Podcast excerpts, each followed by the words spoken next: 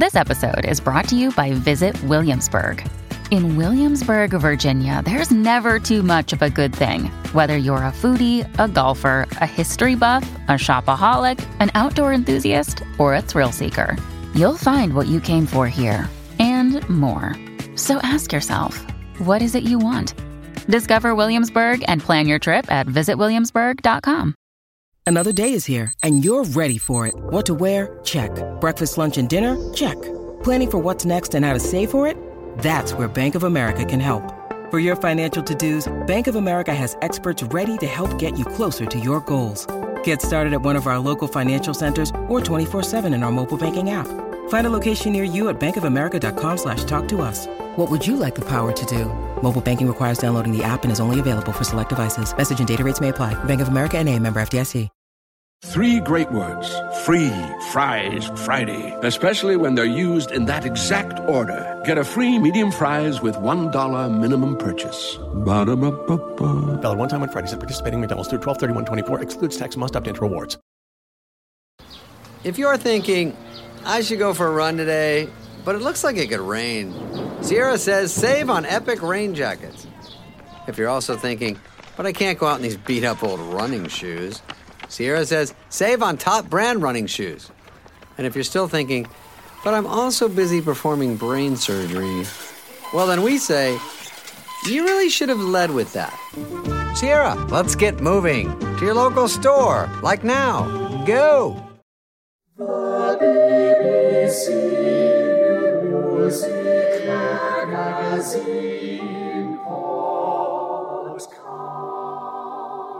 Welcome to the BBC Music Magazine Podcast. I'm Jeremy Pound, the magazine's deputy editor, safely ensconced in my study in Cheltenham. And joining me from their homes in Bristol are reviews editor Michael Beek and editorial assistant Freya Parr. Hello. Hello. We're about to talk about the July 2020 issue of the magazine, which is on sale now.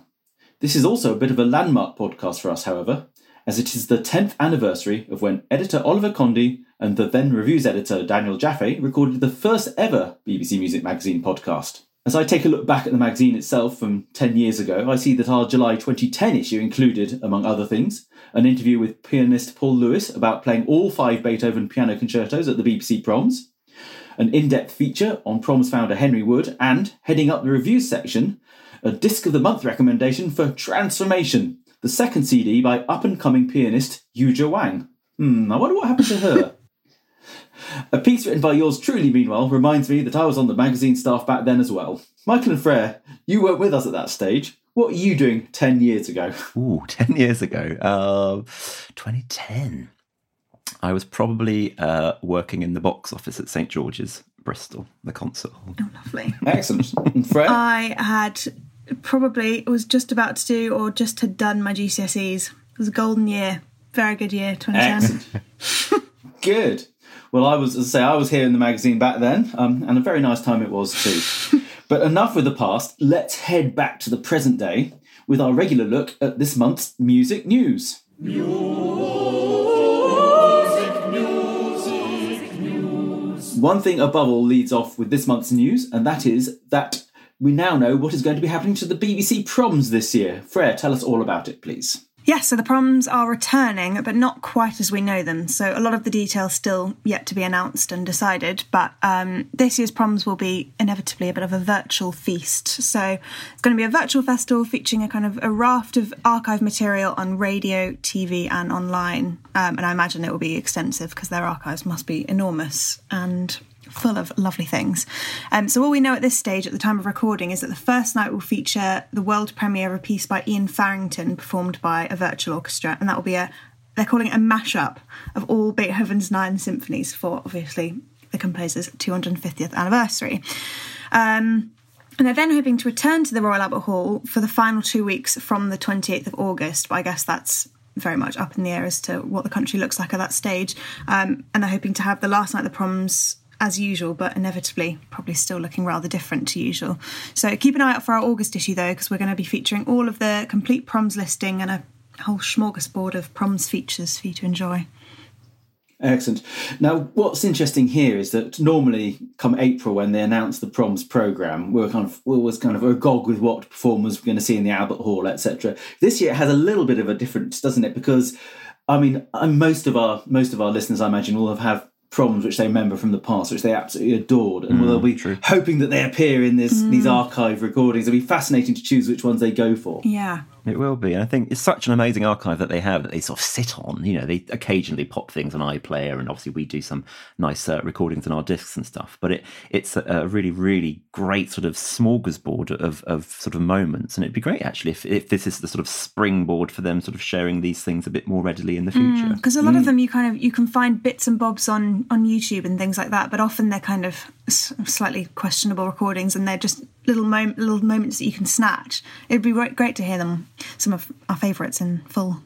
And there'll be some absolute classics in the sort of 1960s and the 50s in their 70s, which I, really look forward to hearing almost as if they were live. So I think it's actually, in a way, despite the huge disappointment of losing the main season, albeit we get 2 weeks possibly in the Albert Hall at the end of it, actually being able to delve into these radio archives will actually be a bit of a treat, in my opinion. Yeah, I'm really looking forward to it. It'll be interesting to see what they do when they do return to, because obviously Stephen Hough did his first live lunchtime concert back in the Wigmore Hall, I think this week, and that was kind of recorded by a producer at one end of the hall, him at the other, and it was really magical listening to it, because it was, you were finally like, oh, this is happening right here, and it's not being, you could tune in and listen to it on radio, which was really nice. So hopefully they have some live things as well. Yeah, fingers crossed.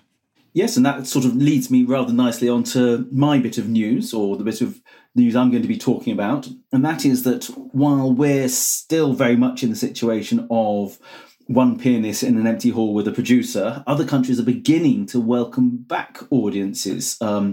Recently, there was a performance in Wiesbaden of Mahler and Schubert, I think it was, songs sung to audience who were, they were spaced, they were socially distanced. So you kind of had very strange pictures of one person, then you have three seats, and then one person, then three seats. So there's been concerts in Wiesbaden, Italy. A couple of Italian festivals have announced that they are going to be carrying on this year, but with seating arrangement different from normal. So the Rossini Festival, I know for certain, is going to have the performers are up on stage. Then you'll have the orchestra will be in the auditorium, and then the audience are all going to be up in private boxes looking down. So they will, still have performances. I know that the Ravenna Festival, which has a lot of concerts outdoors, which helps, is going to carry on with a socially distanced audience. Pärnu in Estonia is planning to carry on with socially distanced audiences. So things are starting to come back together, but it's a slow burn, isn't it? It is. It's encouraging, though, and I sort of wonder how long it's going to take to file in and file out of auditoriums in the future for all keeping our distance. Also, you hope that kind of theatres and concert halls are able to survive on what must be really depleted audience numbers. Because inevitably with social distancing, you can only have a portion of, the audiences they'd usually expect. You hope that there's some structures in place to support that. Definitely, and they may just have to revise the programme and rethink what they offer, because the budget won't be the same. Smaller scale. Yeah, absolutely. But at least, as you say, I like yourself, enjoyed listening to Stephen Hough yesterday playing from the Wigmore Hall, and it's sort of, even if it was in a completely empty hall bar, Andrew McGregor presenting it and the producer, it did feel like some sort of occasion. Yeah. The sort of magic was slightly ruined for me by, as I was listening to it, I looked outside the kitchen window and saw a group of at least 10 teenagers wandering past with no regard to social distancing whatsoever. That kind of made me feel, for each step we take forward, there's a couple of steps taken back in the real world, but... yeah. But that's life, I guess. Yeah. So, Michael, what's it been in the news for you? Well, it's this fascinating and rather epic project that Odradek Records are overseeing. It's called Project Nerms, and it's a really ambitious project where they're basically recording the complete Gregorian chant, if you can imagine it. So they're basically creating this music resource currently on a web app, which was launched at the end of May. And eventually, it will be 7,000 discs worth of music. It's being recorded by the Benedictine nuns from the Abbey of Notre Dame de Fidelité of Jouques in Provence. And the web app will basically have the recordings. It will also have the notation, so the score, the Latin text, and whoever's using it on the web app can have it translated, that text, into their own language. So it's going to be this amazing resource. They're launching apps for iOS and Android later in the year. But at the moment, it's a free-to-use web app, and it's going to grow and grow as the weeks and months go by until they reach sort of 7,000 CDs worth. And we've got a clip, actually, of one of their Pentecost recordings, which was made live at the end of May.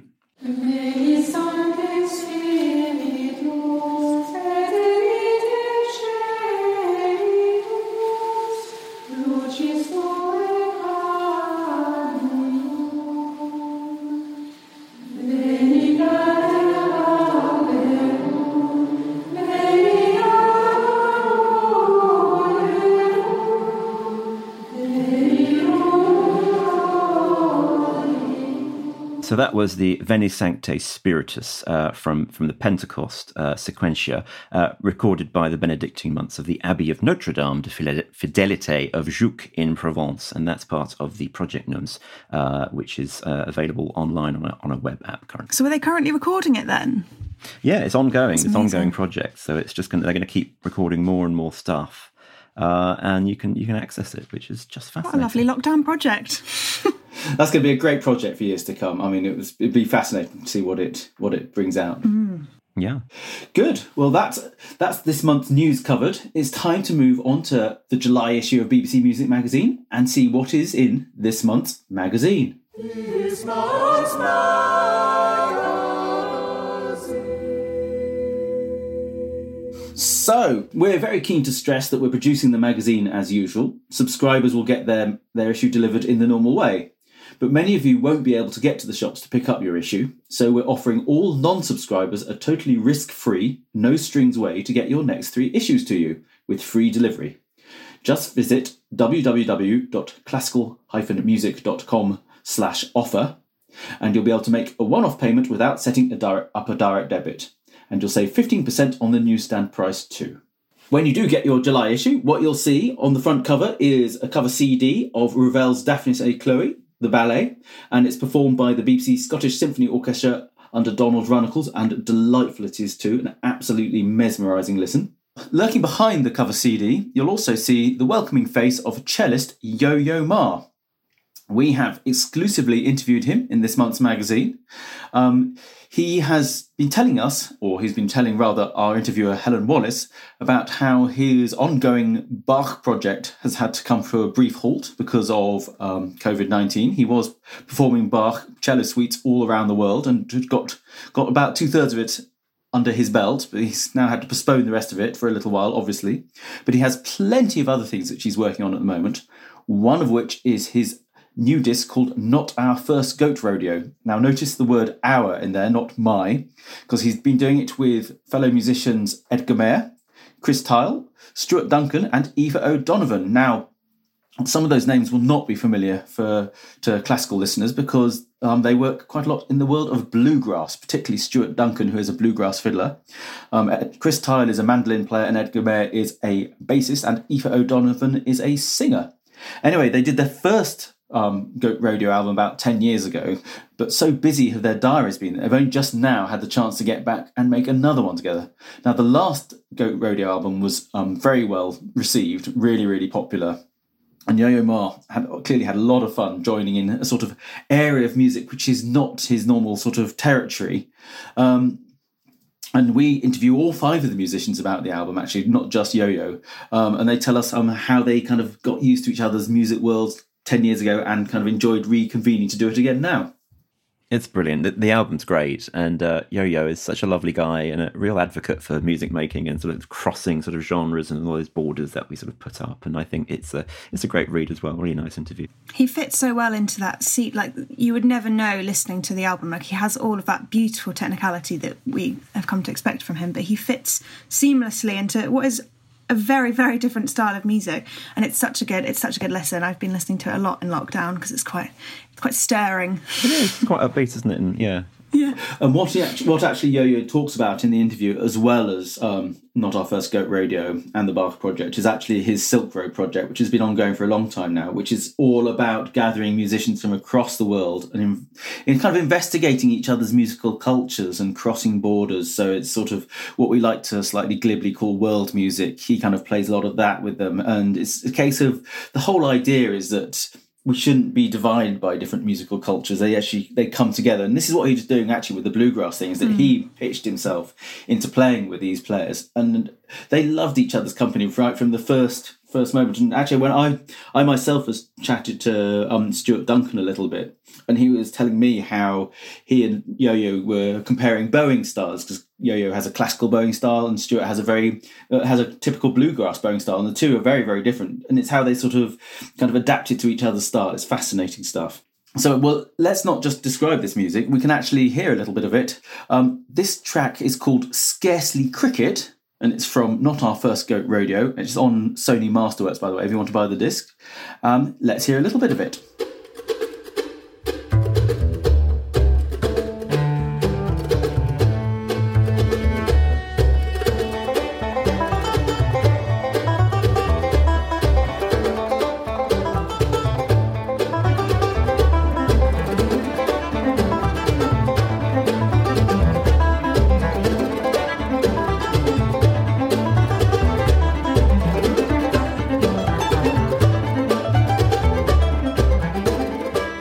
So that was Yo-Yo Ma on bluegrass form. Now we're going to move from one of today's great cellists to probably not very well-known musician of yesteryear, but nonetheless a very, very influential one. Tell us all about him, Freya.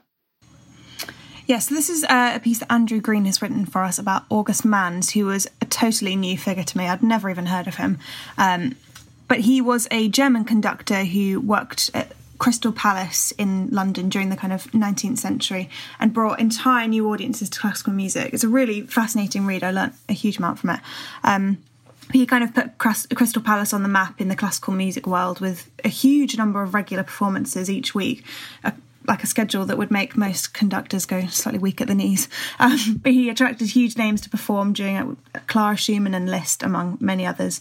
And he had very clever kind of marketing styles, and that he would, because obviously Crystal Palace is kind of on the outskirts of London, he would lure people out to to those regions of London with these kind of combined rail and concert tickets. He had this massive influence all across the whole of the UK, actually, and including a lot of lesser-known repertoire, and obviously hosted a lot of UK premieres as well, including Schubert's Unfinished Symphony, which was interesting to learn. But yeah, it was a fascinating read, and if he's a figure you haven't heard of, it's definitely worth checking out. Yeah, I agree. And I must admit, in my ignorance, I'd never heard of him. And my sort of knowledge of what was the Crystal Palace was literally just the Great Exhibition, you know, when it was in Hyde Park. And I had no idea, perhaps stupidly, that they'd moved the whole thing down to South London, and it became this sort of concert hall. Yeah.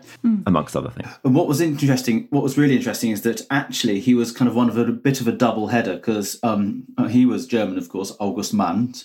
And then up in Manchester, Charles Halle, who was actually German himself, was launching the Halle Orchestra and doing similar things in Manchester. So we had kind of the burgeoning of British music in the second half of the 19th century. We actually have to thank two German conductors. Yeah. But they're both hugely influential figures. And as you say, the August Manns, by the time he retired at the very beginning of the 20th century, was a very highly rated figure. He was kind of feted all around. He kind of invited to big ceremonial dinners by the great and the good. And it's surprising that his name has actually disappeared a little bit from the radar. So that's the great August Manns, as you can read all about him in the July issue. As likewise, you can also read about some really rather good releases this month, can't you, Michael? You can indeed. We've actually got a great issue, as always, but there's some really fantastic sectionally choices this month. Freya's going to tell us a little bit about one of them later in her first listen. But alongside that, we've got a glorious disc of Elgar and Beach piano quintets on Hyperion, a glittering double concerto disc of Bach and Vivaldi on Arcana, and our recording of the month is a staggering performance of Shostakovich's Violin Concerto No. 1. And this is performed by Alina Ibragimova. Let's hear a bit first. This is the fourth movement of the Piano Concerto No. 1.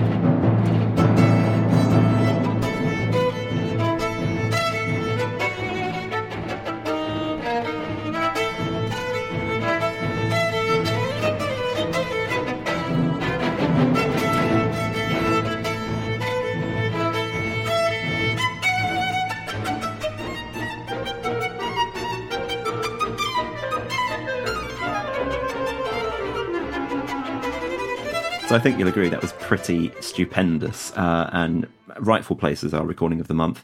That was the final movement of the Violin Concerto No. 1 by Shostakovich, and that was Alina Ibragimova and the State Academic Orchestra of Russia, Evgeny Svetlanov, which is a great title, a great name for an orchestra, conducted by Vladimir Jurovsky.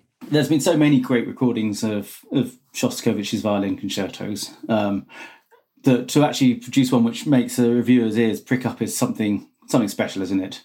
Definitely, and what she does with this is she puts in the cadenza, which Shostakovich originally wrote, which is quite an unusual thing because it was written for David Oistrakh, and he asked Shostakovich to sort of let him off a bit at the end and take the pressure off.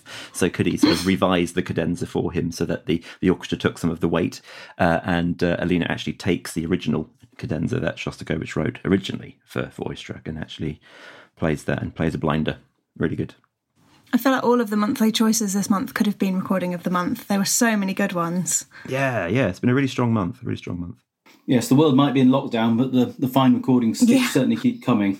Well, as you mentioned, Freya also wants to talk about one of this month's best releases in our first listen section of the podcast. So let's have that section now.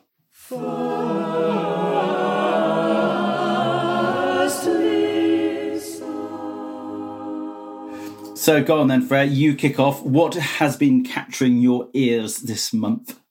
So I have brought along Korentzis' new recording with MusicAeterna of Beethoven 5, and it's the one they performed together at the 2018 Proms to rave reviews.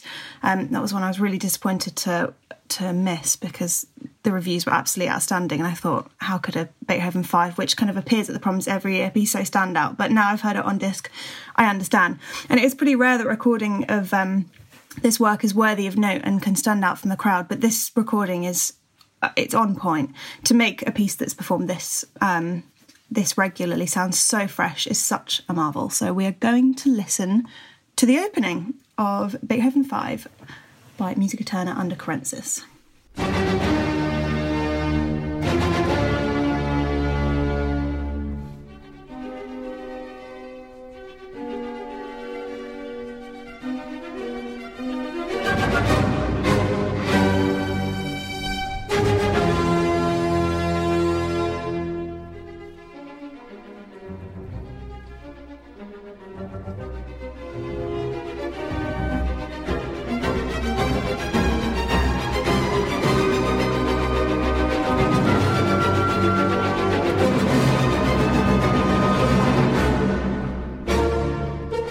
That was the first movement of Beethoven's Fifth Symphony, performed by MusicAeterna under Theodor Korentzis and recorded on Sony. He takes it at quite a brisk tempo. It's not when it reminded me of when we did the Beat Beethoven challenge when we ran 5K and tried to beat Beethoven's Fifth Symphony. I would not want to do it to this one because it's really swift.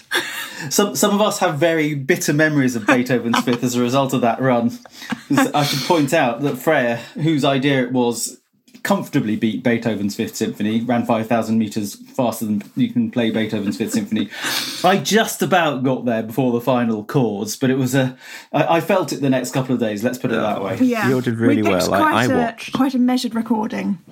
But I would not want to do it to this one. You'd really be racing against the clock. But I don't know how he does it because it's really speedy, but it has more clarity than so many other recordings I've ever heard. It's just miraculous. And you can hear all the kind of minute details that you often miss unless you look at the score specifically. So I just think it's marvellous. And there's more to come from them as well. They're doing all the symphonies, so it's really exciting start. Yeah, I'm quite excited about that series, I have to say. Yeah, and it's one symphony per sort of release, so it's just that fifth on the disc.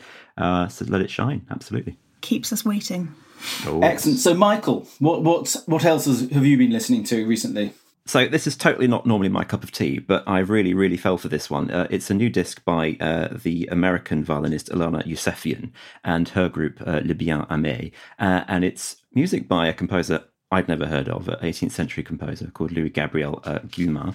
And it's a whole load of trio sonatas and what we call trio symphonies, so really little small chamber symphonies, written for the court of Louis XV. And it just totally transports you to this sort of French salon, sort of candlelit. It's just absolutely brilliant. And we'll hear a bit now, so let's play it.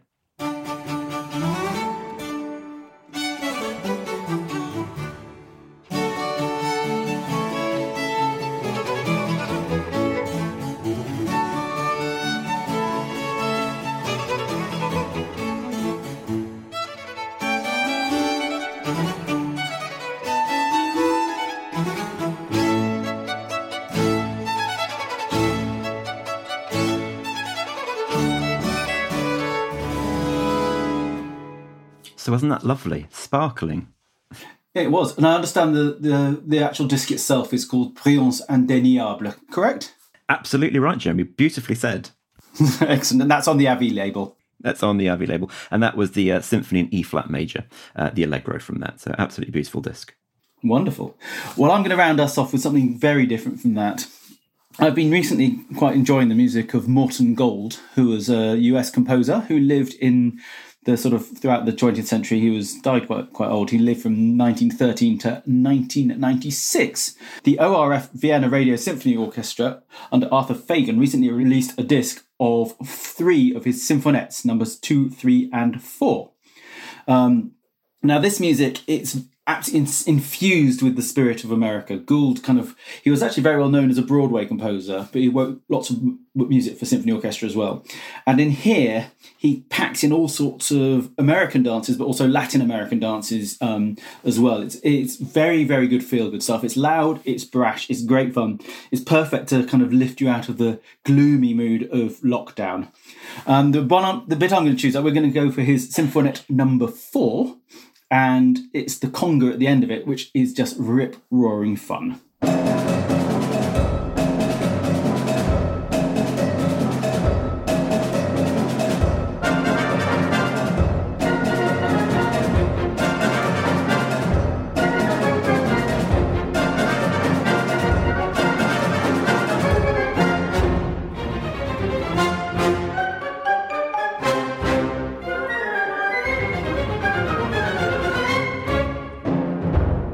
So there you go. That was the conga from Morton Gould's Symphonet number 4. That was played by the ORF Vienna Radio Symphony Orchestra under Arthur Fagen, and you can get that on the Naxos label. Oh, I enjoyed that, Jeremy.